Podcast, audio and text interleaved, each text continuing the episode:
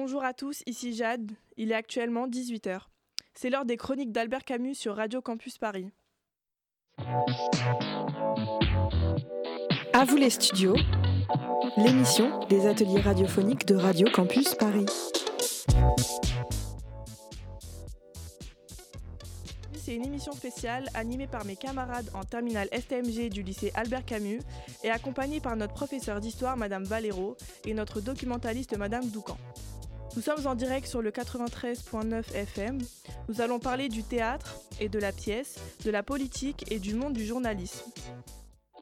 À vous les studios, les ateliers de Radio Campus Paris. Tout de suite, c'est l'heure du résumé de la pièce Un président ne devrait pas dire ça par Daniela, Daphné et Julie. Bonjour à vous trois. Bonjour. Donc aujourd'hui, nous allons parler de la pièce de théâtre adaptée du livre éponyme Un président ne devrait pas dire ça. La pièce met en place les révélations de François Hollande pendant sa présidence. Dans la pièce, on retrouve le président face à deux journalistes qui l'ont interviewé pendant cinq ans sur des sujets assez basiques au début, puis sur des sujets de plus en plus importants vers la fin. La sortie de ce livre causera beaucoup de conséquences pour sa carrière et l'empêchera même de se présenter pour un second mandat. Stéphane de son vrai nom Thibaut de Montalembert et Léa de son vrai nom Lison Daniel. La pièce met en scène Léa, jeune journaliste diplômée de Sciences Po, en charge des réseaux sociaux, qui rencontre Stéphane, journaliste expérimenté depuis plus de 20 ans au journal Le Monde.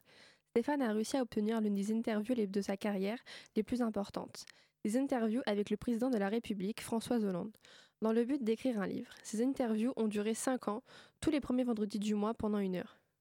Le président est enregistré durant toutes les interviews.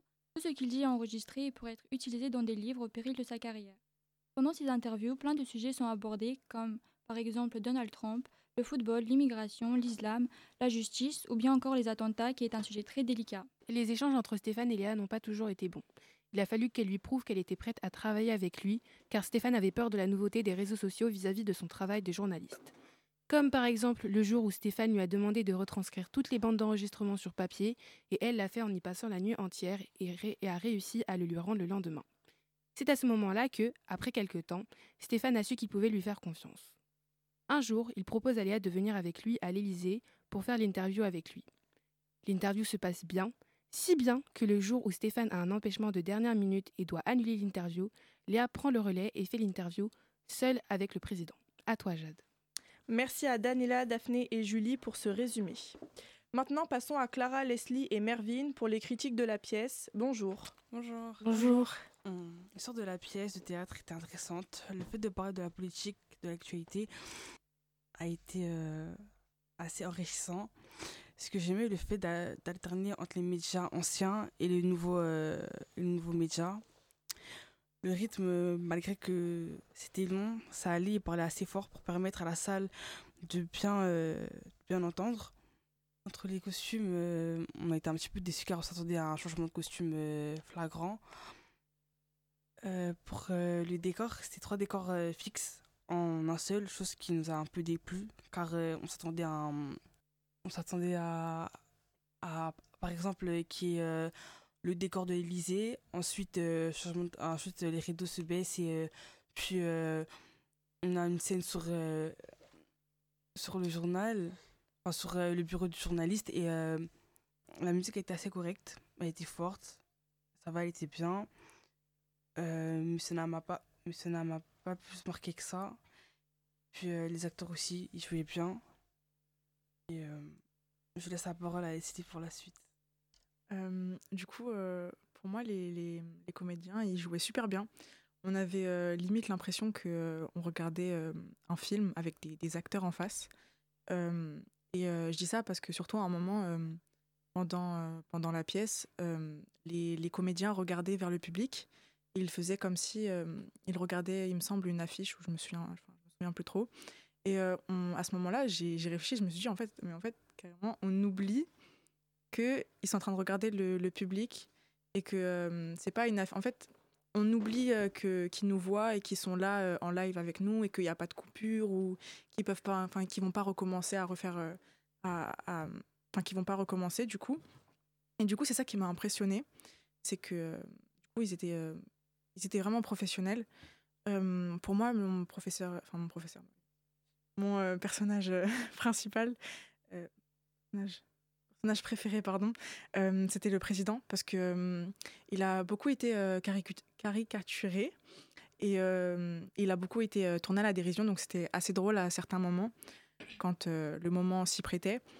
Et ce que j'aurais préféré à la fin, à la fin de la pièce, ça aurait été une confrontation avec les journalistes, mais même si je sais que en, réalité il y en a pas, en a pas eu. Mais j'aurais aimé qu'ils rajoutent quand même ça à la fin pour que ce soit un peu plus, pas réaliste, mais que ça rajoute un peu un peu d'épices. Voilà. Selon moi, je recommande d'aller voir cette pièce aux personnes qui ont des connaissances en politique, aux personnes qui regardent les, informations, etc.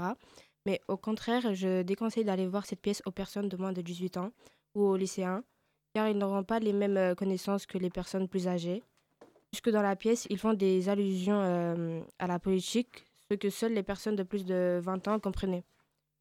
À mon avis, comme dit auparavant, la pièce s'adresse euh, à des spectateurs de plus de 18 ans et bien informés par rapport à la politique. Si je devais mettre quelque chose en plus dans la pièce, j'aurais rajouté plus de décors, puisque pendant deux heures, regarder la, la même scène et le même décor, c'est un peu embêtant pour certains spectateurs. Je rajouterai euh, aussi des costumes en plus, car les comédiens se changent rarement et c'est tout juste, car ils mettent que des vestes ou des gilets par-dessus. Merci à Clara, Leslie et Mervyn pour ces critiques. À vous les studios, c'est vous qui faites l'émission. Tout de suite sur le plateau, Oneni, Louise, Iliane et John qui vont nous parler des métiers du théâtre et de sa place dans la société française. Bonjour et merci de nous rejoindre. Bonjour. Aujourd'hui, donc, je vais vous parler euh, des débuts et de l'histoire euh, du théâtre. Le théâtre a donc vu le jour il y a des siècles maintenant, environ 500 euh, ans avant Jésus-Christ en Grèce antique. À l'époque, les gens ont eu l'idée de créer des spectacles pendant des festivals qui étaient en, l'honneur du dieu Dionysos, qui était appelé les Dionysies. C'était un moyen de raconter plein d'histoires, souvent avec des masques et des rôles joués par des acteurs de l'époque. Avec le temps, le théâtre a beaucoup évolué et il est passé de la Grèce à Rome, puis à travers les époques avec des styles divers et variés. En Angleterre, le théâtre élisabétain, porté par des figures comme William Shakespeare, a marqué une étape très importante dans l'histoire du théâtre. Ces dramaturges ont enrichi le théâtre avec des histoires captivantes et des personnages importants. Ainsi, le théâtre n'est pas resté le même au fil des années et a bien évolué. Il a changé avec les cultures et les époques, mais son essence, celle de raconter des histoires euh, sur scène, est restée. Les grandes figures du théâtre, comme Shakespeare, ont joué un rôle majeur en façonnant cette forme d'art qui continue euh, de nous inspirer encore aujourd'hui. Euh, moi, je vais vous parler du théâtre dans la société. Donc, d'un point de vue plus personnel, le théâtre, il va s'intégrer de deux manières différentes. le théâtre en allant voir une pièce ou alors en jouant, en faisant la comédie. Et il faut savoir que ces deux manières de s'intégrer au théâtre, elles sont totalement différentes, mais elles se complètent. Par exemple, quand on va regarder une pièce, le but va être euh, de faire passer un message, que ce soit à l'époque euh, de Aristote ou de Molière ou encore aujourd'hui. Les auteurs vont avoir une stratégie pour dénoncer euh, les faits actuels. Et il va aussi donner un accès à la culture, à l'histoire et au divertissement. Quand une personne n'est pas forcément habituée à voir une pièce de théâtre, elle va avoir tendance à profiter essentiellement de l'histoire, du jeu des acteurs, de l'intrigue effectuée, alors qu'une personne qui est plus habituée à regarder des présentations, elle va pas simplement voir les comédiens sur scène, elle va aussi plus euh, s'interpréter à une pièce qui a été euh, réécrite ou réadaptée, à la mise en scène qui est un art compliqué dont Olénie parlera plus tard, et euh, au décor, aux enjeux et à la morale. Quand on joue une pièce de théâtre, sur scène, on, veut, on va ressentir une sensation de liberté. Euh, grâce au théâtre, on peut devenir quelqu'un d'autre et c'est ça qui va faire que bah, on se sent plus libre.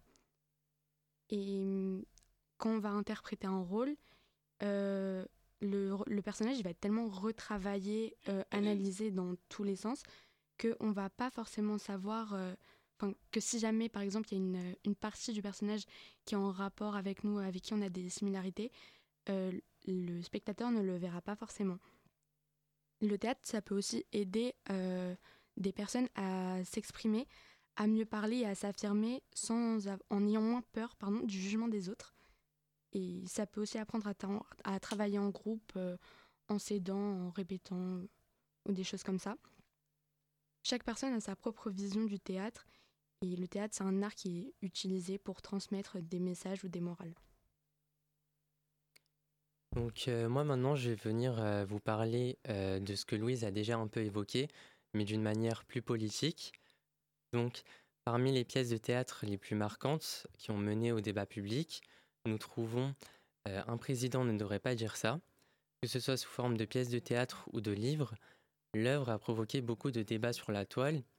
Cette pièce exposerait des propos dits choquants utilisés par d'anciens présidents français.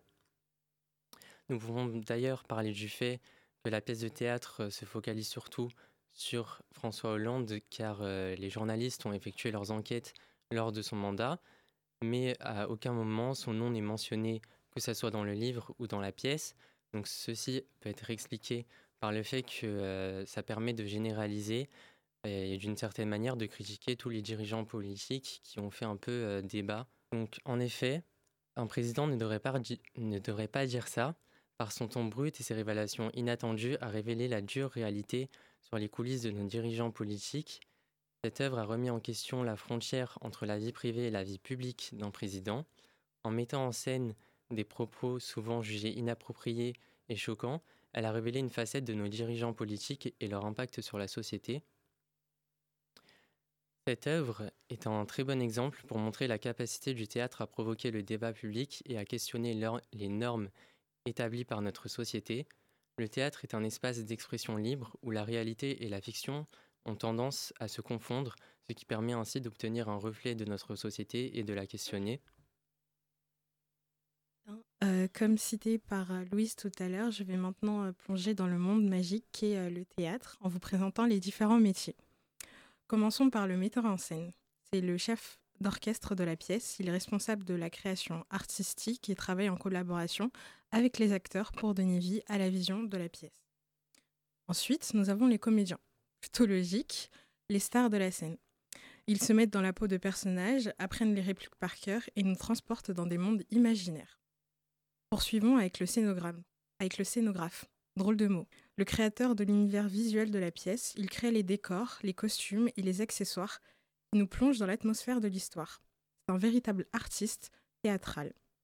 N'oublions pas le costumier. Que serait une pièce sans le costumier? C'est celui qui conçoit et réalise les magnifiques costumes des acteurs. Il doit prendre en compte l'époque, la personnalité des personnages, pour créer des tenues qui les mettent en valeur. Car en effet, euh, quand on commence à regarder une pièce, on arrive à deviner le caractère d'un personnage grâce à sa tenue. Et que serait une pièce sans la lumière? C'est là que l'éclairagiste rentre en scène. Il utilise les lumières pour créer des ambiances et mettre en valeur les acteurs et donner vie au décor.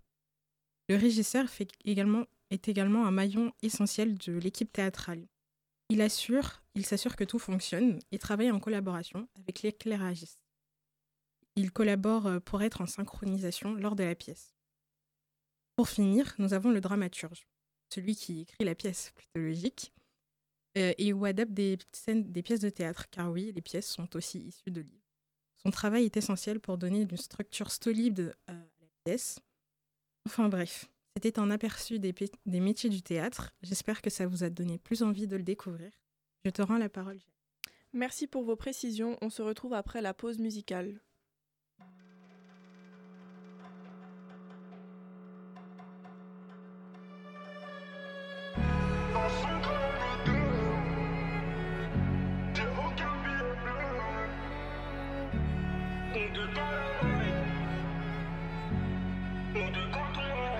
Sur elle j'ai impacté, dans son crâne on est deux. Ma quiche taille compactée, j'ai aucun billet bleu. J'ai des flashbacks, tout de tard la night. Des flashbacks, tout de quand on ride. J'sais même pas si je serai là demain, mais je que demain j'ai des sous à faire. Elle ressasse tout mon passé, voit que du sale donc je sais qu'elle a le démon. Et, quand je vois la route qui m'est tracée, dans ces moments-là je vois la lumière. Les problèmes je les accumule, du poids sur le dos, mais je sais qu'il faut témoin. En, petite tenue, ton joli collant Défile au télo, défile en talon. Ok je suis high, j'ai bu, j'arrache le collant dans les poumons, je sur elle, j'ai impacté Dans son crâne on est deux. Ma quiche taille compactée, j'ai aucun billet bleu. J'ai des flashbacks, tout de tard la night Des flashbacks. nous deux quand on ride. Ouais, sur elle, j'ai impacté. Dans son crâne, on est deux. Ma quiche taille compacté. J'ai aucun billet bleu. J'ai des flashbacks, nous deux tard la night. Des flashbacks, nous deux quand on ride. T'es pas mon essentiel, je t'ai fait du sale ma belle. Jamais tu pourras me rendre amoureux, et c'est pas la peine. Je meurs couleur ébène, autant que quand je touche ma paye. Et pour qu'elle se rappelle, elle repart avec une attelle. Je le ferai si je le promets, baby. Je peux plus ralentir, je peux plus ralentir, je peux plus ralentir. Je suis broliqué dans l'appartement, ben je peux pas mentir, ben je peux pas mentir, ben je peux pas mentir. En petite tenue, ton joli collant, défile au télo, défile en talon. Ok, je suis high, j'ai bu, j'arrache le collant, peu dans les poumons. Je sur elle, j'ai impacté, dans son crâne on est deux. Ma quiche taille compactée, j'ai aucun billet bleu. J'ai des flashbacks, nous deux tard la night. Des flashbacks, nous deux quand on ride. Ouais, sur elle, j'ai impacté, dans son crâne on est deux. Ma quiche taille compactée, j'ai aucun billet bleu. J'ai des flashbacks, nous deux tard la night. Des flashbacks, nous deux quand on ride.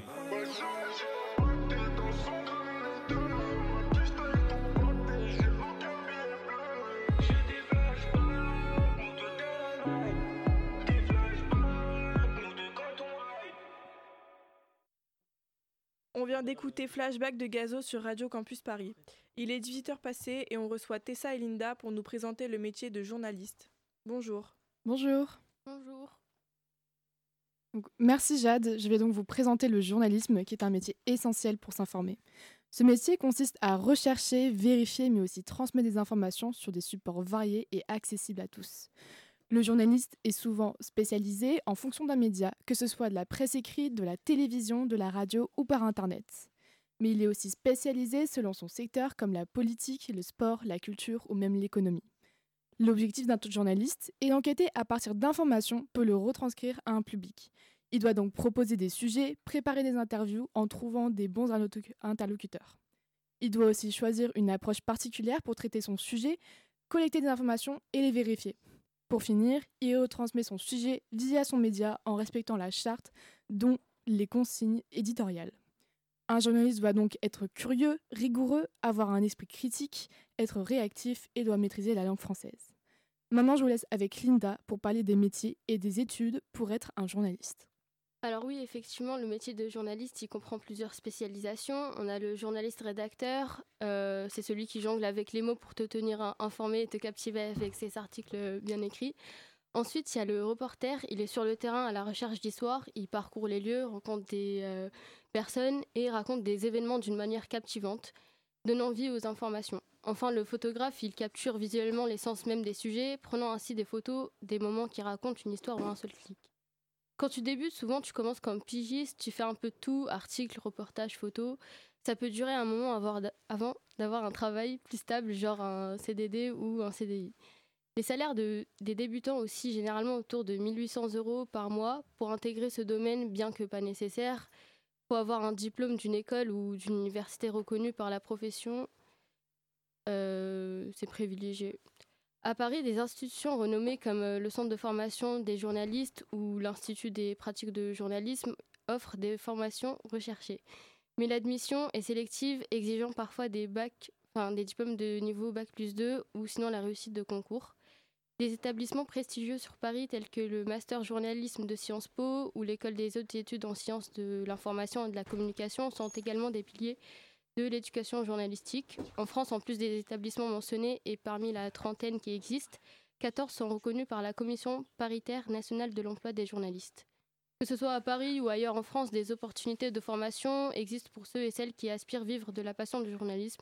Merci Jade, je te rends la parole. Merci à Tessa et Linda pour cette précision. Maintenant avec nous sur le plateau, Kylian, Manel et Paul. Vous pouvez nous en dire plus sur l'éthique et le point de vue du journaliste. Bonjour. Bonjour, Jade. Donc, euh, plongeons-nous directement dans le sujet. La déontologie, pour moi, c'est comme la colonne vertébrale du journalisme, nous guidant à chaque étape. Cela va de la vérification minutieuse des faits à la protection rigoureuse des sources. L'éthique n'est pas en reste, c'est là que se forme la conscience morale de notre travail, maintenir la partialité, même dans des situations délicates, et respecter les normes morales sont essentiels. Tout de suite, Manel, explorons maintenant comment ces principes se manifestent dans différents types de journalisme, prenons le journalisme d'investigation par exemple.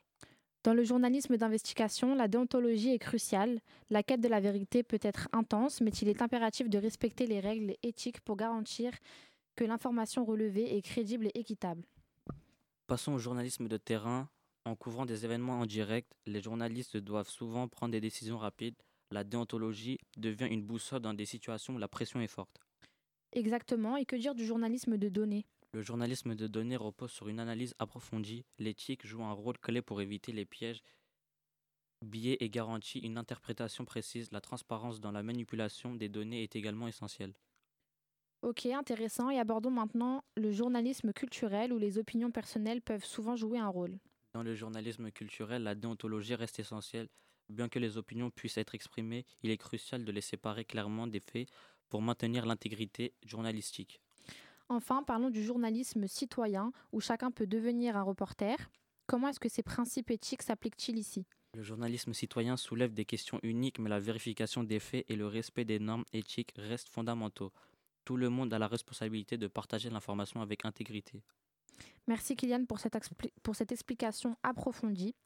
La subjectivité et l'éthique du journalisme euh, peuvent ne pas être respectées dans des situations telles que euh, la partialité politique, la manipulation de l'information, le manque de vérification des faits ou encore la publication des contenus diffamatoires. Les pressions externes, les conflits d'intérêts personnels ou euh, des préjugés non déclarés peuvent également influencer négativement la neutralité journalistique et l'éthique professionnelle. L'éthique et la déontologie dans le journalisme, y compris dans un complément d'enquête, impliquent le respect des principes fondamentaux pour assurer l'intégrité ainsi que la responsabilité journalistique. Euh, l'éthique concerne les normes morales et les valeurs qui guident le comportement des journalistes. Dans un complément d'enquête, par exemple, cela implique de traiter équitablement toutes les parties concernées, de vérifier les faits de manière rigoureuse et de présenter les informations de manière honnête et équilibrée. Et euh, la déontologie, quant à elle, se réfère aux règles professionnelles établies pour garantir un journalisme responsable. Cela inclut la protection des sources, l'engagement envers la vérité, l'indépendance éditoriale ainsi que la transparence quant au conflit d'intérêts. Par exemple, un complément d'enquête respectant l'éthique et la déontologie devrait éviter la, sensationnalisation, euh, garantir la diversité des points de vue et s'abstenir de manipuler l'information pour servir des intérêts particuliers. Cela contribue à maintenir la crédibilité du journalisme et à préserver la confiance du public. Merci beaucoup Manel pour cette explication approfondie. Maintenant, je cède la parole à mon ami Paul qui nous parlera de l'éthique ainsi que la déontologie du journalisme dans le Journal du Monde. Merci Kylian. Le Monde maintient une forte éthique journalistique en mettant en avant des principes clés. L'indépendance éditoriale demeure en une priorité, garantissant que les contenus ne soient pas influencés par les intérêts externes. La rigueur dans la vérification des faits est une norme, assurant la précision et l'équilibre des informations. Le respect des sources est maintenu avec soin, protégeant la confidentialité lorsque nécessaire. La diversité des points de vue est encouragée pour offrir une perspective complète et toute erreur est corrigée de manière transparente, préservant ainsi la confiance du public. Le Monde est un journal quotidien français fondé en 1944, reconnu à l'échelle nationale et internationale pour son sérieux et son expertise journalistique. Le Monde couvre une large gamme de sujets allant de la politique à l'économie en passant par la culture, la science, l'environnement et bien d'autres domaines. Il se démarque pour ses rubriques spécialisées telles que le monde économie, le monde culture et le monde planète. À vous les studios, c'est vous qui faites l'émission. Un sondage a été fait dans la classe. Junior, Hugo et Alexandre, pouvez-vous nous le donner et nous préciser comment les élèves s'informent? Bonjour. Bonjour. Euh, les jeunes d'aujourd'hui s'informent de diverses manières en utilisant principalement des sources numériques. Selon une étude de l'UNESCO réalisée en 2021, voici quelques-unes des principales sources d'information pour les jeunes. Nous les jeunes utilisons des plateformes comme Facebook, Twitter, Instagram et Snapchat pour suivre l'actualité à travers des articles, des vidéos et des discussions. Par exemple, toi Junior, tu utilises quoi pour t'informer? Moi personnellement, j'utilise Instagram pour m'informer. Euh, nous utilisons également des sites tels que BBC, CNN, Le Monde et d'autres médias en ligne qui sont des sources fréquemment consultées par les jeunes pour rester informés. Des applications dédiées telles que Flipboard, Apple News et Google News fournissent une personnalisation de l'information basée sur les préférences individuelles. Est-ce que toi, Hugo, tu utilises l'une de ces applications? Personnellement, j'utilise Google News.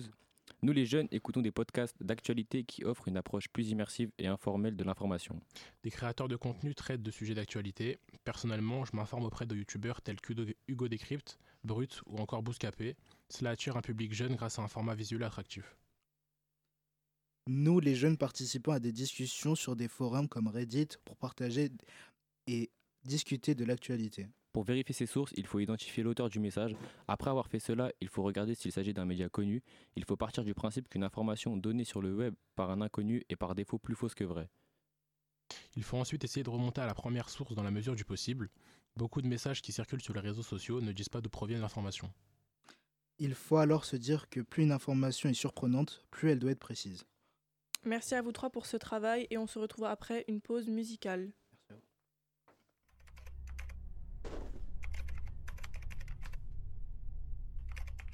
Oui, bonjour monsieur. C'est Maître Anglade. Je vous laisse un message pour vous informer que votre demande de permission de sortir pour la journée du mercredi 22 novembre 2023 a été accordée. C'est vraiment une bonne nouvelle vu la situation. J'espère que vous pourrez profiter de cette journée. On se tient courant pour les suites de votre dossier. À bientôt.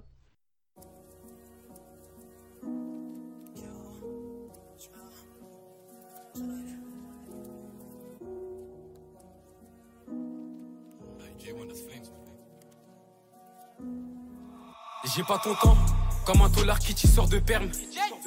Fini les DML, là je vais t'égrer une perme. De Panama Rotter, Géchard, on a fait des allées-air.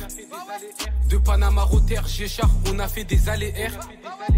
J'ai pas ton temps, comme un tolard qui t'y sort de perme. Fini les, fini les DML, là je vais t'égrer une perme.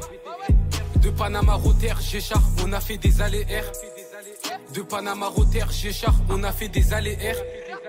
Des terres comme mon zinc, venu à la nage, en pensant que la France c'était le paradise. On prend la route sans GPS. Elle veut pas d'un Clio, mais d'un GTS. Il faut des bijoux, du VVS. Sans permis, je roule à grande vitesse. J'ai cramé ton suivi, j'étais MDR. Je compte pas sur toi, allez NTM. On pétine ta tête, Azix sous TN. Enfile les gants, laisse pas d'ADN, j'ai fait pleurer les miens, son sang sur mes mains. Pour une R, ça t'est touché, pas de cinéma. J'ai cassé son nez, cassé son nez, man. J'ai plaidé coupable avec Suleiman. Avec mes pirates, on crée la zizanie. Mots de minutes, je vais péter Mélanie. Fuck la bac et fuck la canine. Elle veut décaler, elle pense qu'elle est maline. Sans permis, je suis que tartiner, je suis ZF. Encore une fois, moi je dois cantiner. Je suis dans le bâtiment, je suis dans le hood. Vécu dans HLM rempli de trous. Je suis dans le bâtiment, je suis dans le hood. Vécu dans HLM rempli de trous. J'ai pas ton temps, comme un tolard qui t'y sort de perme.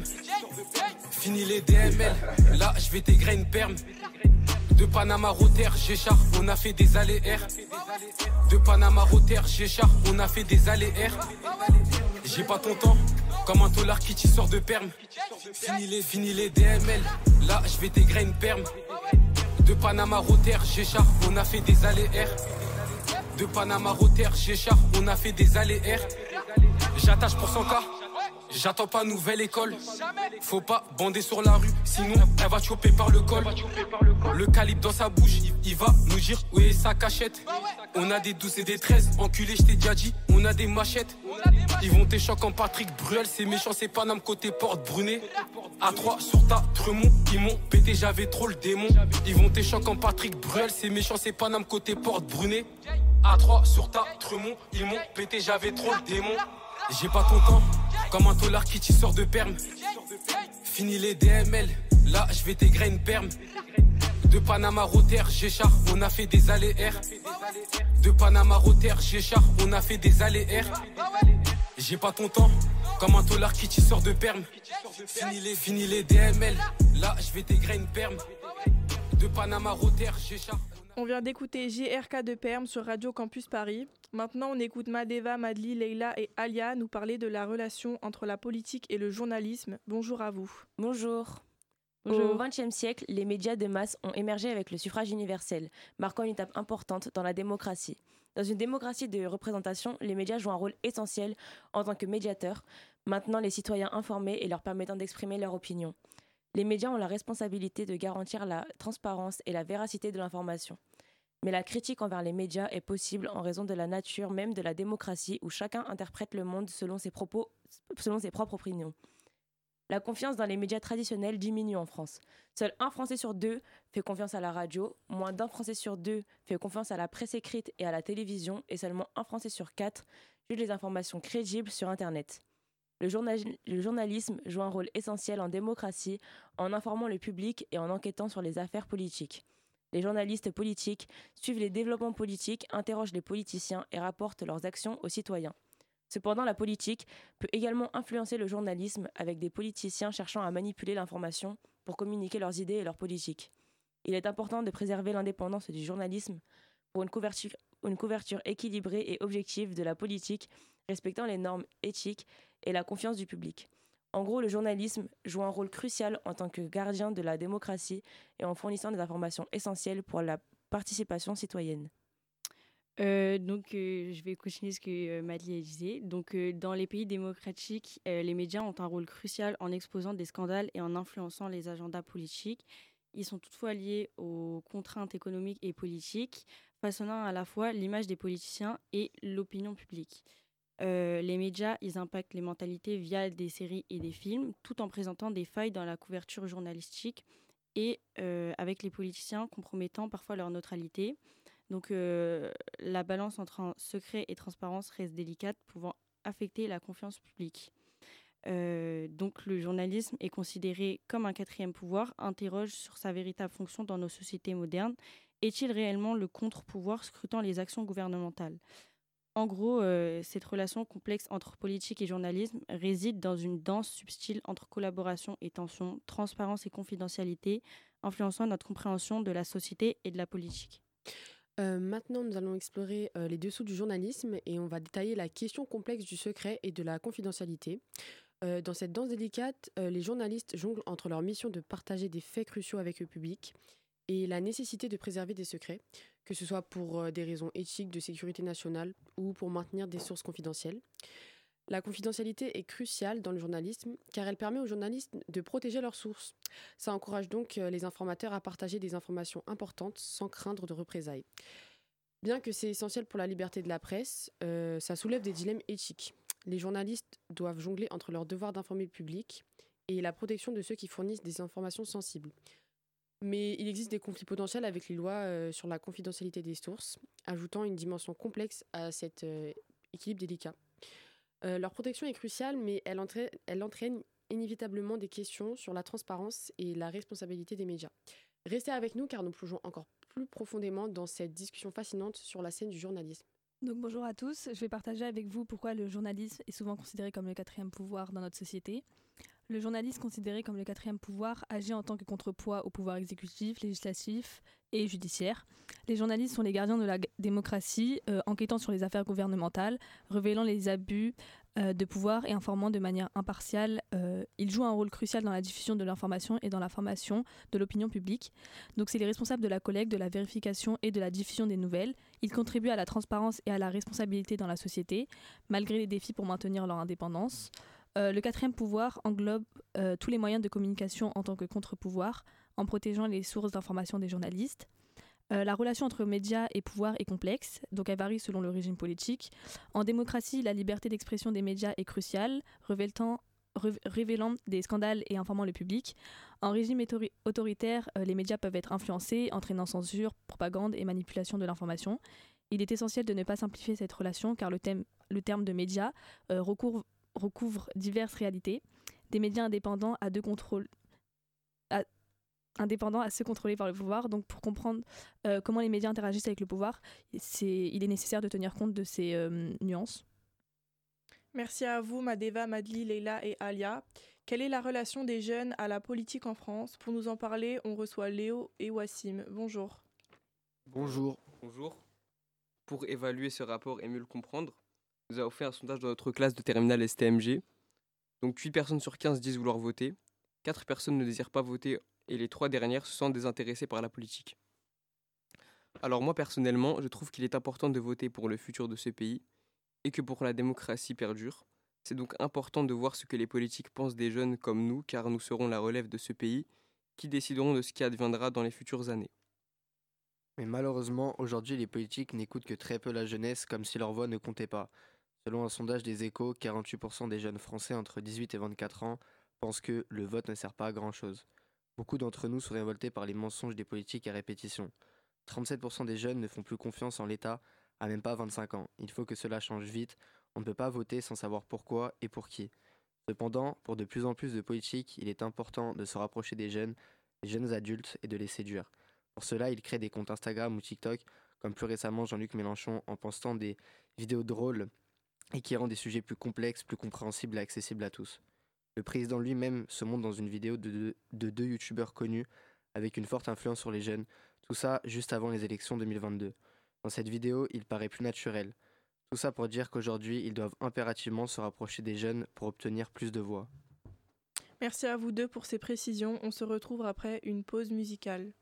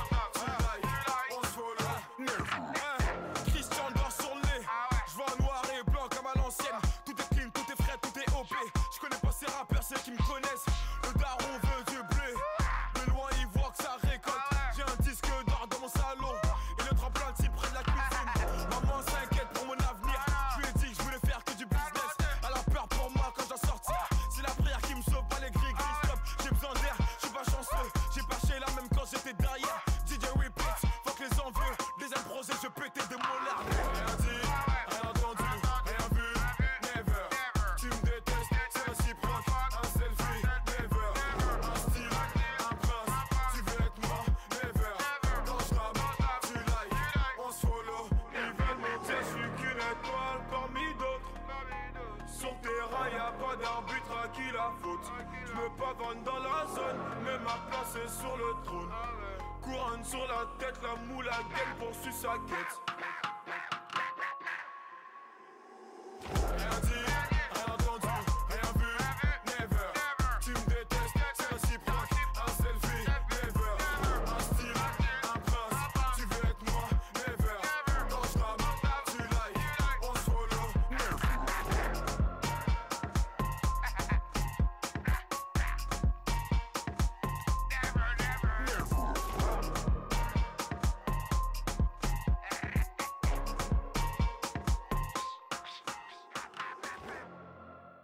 C'était Never de MHD sur Radio Campus Paris.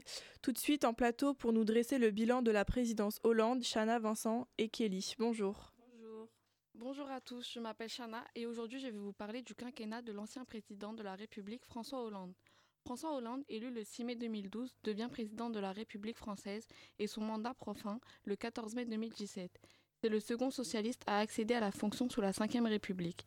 Il a en tout choisi trois premiers ministres pendant son mandat, Jean-Marc Ayrault, Manuel Valls, puis Bernard Cazeneuve. Il y a eu de nombreuses difficultés comme le chômage, la loi du travail et la lutte contre le terrorisme islamiste. Emmanuel Macron succède à François Hollande, qui d'ailleurs était l'ancien Premier ministre de l'économie, de l'industrie et du numérique. Le quinquennat de François Hollande est marqué par un renforcement de la capacité de l'État dans la surveillance des citoyens. C'est un point législatif. Bonjour, moi c'est Vincent et aujourd'hui je vais vous parler des quelques lois que François Hollande a mis en place lors de son mandat. Tout d'abord, il a mis en place la loi sur la transparence euh, de la vie politique qui vise à améliorer la responsabilité des représentants publics en matière financière et à renforcer la confiance des citoyens dans le fonctionnement de la démocratie. Elle contribue à prévenir la corruption et à assurer une gouvernance plus transparente. Il a aussi mis en place la loi sur le non-cumul des mandats dans le but de rendre la vie politique plus claire, de renforcer la représentativité des citoyens et d'éviter la, la, concentration abusée du pouvoir entre les mains d'une même personne. Pendant son mandat, il, s'est également intéressé au climat en mettant en place la loi sur la transition énergétique et croissance verte et la loi sur le climat qui vise à réduire les émissions de gaz à effet de serre, promouvoir les énergies renouvelables, améliorer l'efficacité énergétique, encourager l'économie circulaire et favoriser la mobilité durable. Ces lois reflètent les efforts nationaux pour lutter contre le changement climatique et atteindre les objectifs fixés au niveau international. Bonjour à tous, je m'appelle Kelly et je vais vous parler des actions que François Hollande a pu faire. Tout d'abord, François Hollande est le président le plus impopulaire de la Ve République. Il a autorisé le mariage pour tous en faisant de la France le 14e pays dans le monde à autoriser le mariage homosexuel. Cette, cette initiative a été saluée comme un progrès vers l'égalité des droits, bien qu'elle ait suscité des manifestations de la part de certaines personnes opposées au mariage entre deux personnes du même sexe. Il a pris des mesures pour tenter de réduire le déficit budgétaire de la France. Ces mesures comprenaient des réformes telles que l'augmentation des impôts pour les, riches, des efforts visant à maîtriser les dépenses publiques ou encore d'améliorer la compétitivité économique dans le marché du travail. François Hollande a fait face à plusieurs attentats. Il a réagi en déclarant l'état d'urgence et en intensifiant les opérations militaires contre l'État islamique. Il a également plaidé en faveur d'une coopération internationale renforcée pour lutter contre le terrorisme. Merci à vous pour ce bilan. Pour finir les chroniques d'Albert Camus, on reçoit Thomas, Ossine et Alexandre qui vont nous expliquer le rôle du président et l'organisation de la Ve République. Bonjour. Bonjour. Bonjour à tous, bonjour à toutes. Nous sommes Ossine Thomas et Alexandre, et Ossine va maintenant vous définir le rôle du président. Les rôles du président sont nombreux et importants, permettant le bon fonctionnement des institutions car il assure leurs fonctions. Il est garant de l'indépendance nationale, il est aussi le chef des armées. Le président est le seul à détenir le pouvoir de déclencher le feu nucléaire. De plus, ce chef d'État a un rôle diplomatique crucial car il représente la France à l'étranger. Mais Ossine, quels sont les pouvoirs propres au président? Les pouvoirs propres du président sont vastes. Il dispose du pouvoir de nommer le Premier ministre, de dissoudre l'Assemblée nationale, il peut aussi promulguer les lois adoptées par le Parlement, il a accès à la nomination de trois des membres et du président du Conseil constitutionnel. Le président peut avoir recours au référendum sur proposition du gouvernement ou bien sur proposition conjointe des deux assemblées ministres responsables. Cependant, il doit aussi en agir avec collab- collaboration avec le Premier ministre, les ministres responsables et le Parlement. Maintenant, Thomas, pouvez-vous nous définir la Ve République? Bien sûr, Alexandre. La Ve République est régie par la Constitution du 4 octobre 1958. Elle est mise en place par Charles de Gaulle, qui en est le premier président. C'est un régime parlementaire. Le gouvernement est responsable devant l'Assemblée nationale. Elle offre une organisation sur le fonctionnement des différents pouvoirs. Depuis sa création, ce régime adoptera sept présidents différents. De Gaulle, Pompidou, Giscard d'Estaing, Chirac, Sarkozy, Hollande et actuellement Macron. Mais pourquoi cette constitution? Cette constitution permet un exécutif fort, c'est-à-dire de mettre en œuvre les lois et de conduire la politique nationale. Elle permet aussi une stabilité gouvernementale, mais encore, la Ve République permet la création d'une justice constitutionnelle, soit être chargée de garantir le respect de la Constitution et de sa suprématie sur toutes les autres normes. Pour conclure, le président a un rôle considérable dans la Ve République. Il a accès à de nombreux et divers pouvoirs. Cette République met notamment en avant la collaboration du corps présidentiel pour les choix en faveur de la République. La Constitution a un effectif fort. C'est donc pour cela que le président est élu par vote démocratique du peuple. Merci de nous avoir écoutés. Merci pour vos propos, c'est la fin des chroniques d'Albert Camus. Merci à vous, auditeurs, de nous avoir écoutés et merci à mes camarades d'avoir participé. Je vous souhaite une très bonne fin de journée. À bientôt sur Radio Campus Paris.